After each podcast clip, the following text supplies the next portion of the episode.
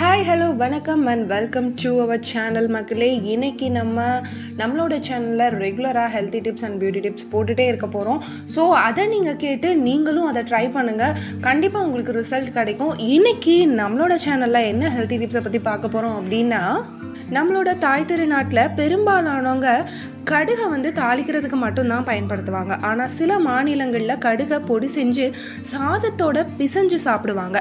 சில மாநிலங்களில் கடுகை எண்ணெய் கொண்டு உணவுகளை சமைப்பாங்க. இதை பற்றி நம்ம இந்த வீடியோவில் தெளிவாக பார்க்கலாம். இந்தியாவில் சிந்து சமவெளி நாகரிக காலம் முதலாகவே கடுகு பயன்பாட்டில் இருந்து வருவதாக தெரிவிக்கப்படுது. கடுகு செடியின் தாயகம் பற்றி சில கருத்து வேறுபாடுகள் உண்டு. சீனா நாட்டை சேர்ந்து தான் கடுகு என்றும் சில நூல்களில் கூறப்படுது.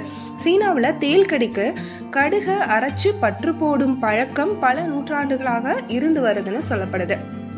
இந்தியாவில் ரொம்ப குறைந்த அளவில் மட்டுமே கடுகு உற்பத்தி செய்யப்படுது. அது மட்டும் இல்லாமல் வட இந்தியாவில் தான் அதிக அளவில் கடுகு உற்பத்தி ஆகுது.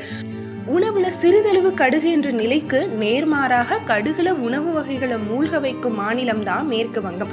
அங்க கடுகு எண்ணெயில தான் உணவே சமைப்பாங்க. அது போல ஒவ்வொரு உணவு வகையிலையும் கடுகு பொடி தாளிக்க கடுகு என உணவுல கடுகின் பங்கு அதிகமாகவே இருக்கும். அவர்களுடைய வீடுகளில் மிளகு பொடி சீரக பொடிக்கு பதிலாக கடுகு பொடி தான் பயன்படுத்துவாங்க.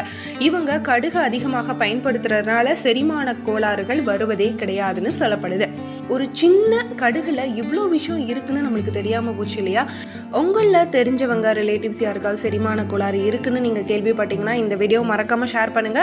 இதே மாதிரி நிறைய ஹெல்த்தி டிப்ஸ் உங்களுக்கு வந்துகிட்டே இருக்கு. மறக்காம எங்கள் சேனலை சப்ஸ்கிரைப் பண்ணுங்க. பக்கத்தில் இருக்க பெல் ஐக்கானை கிளிக் பண்ணுங்க.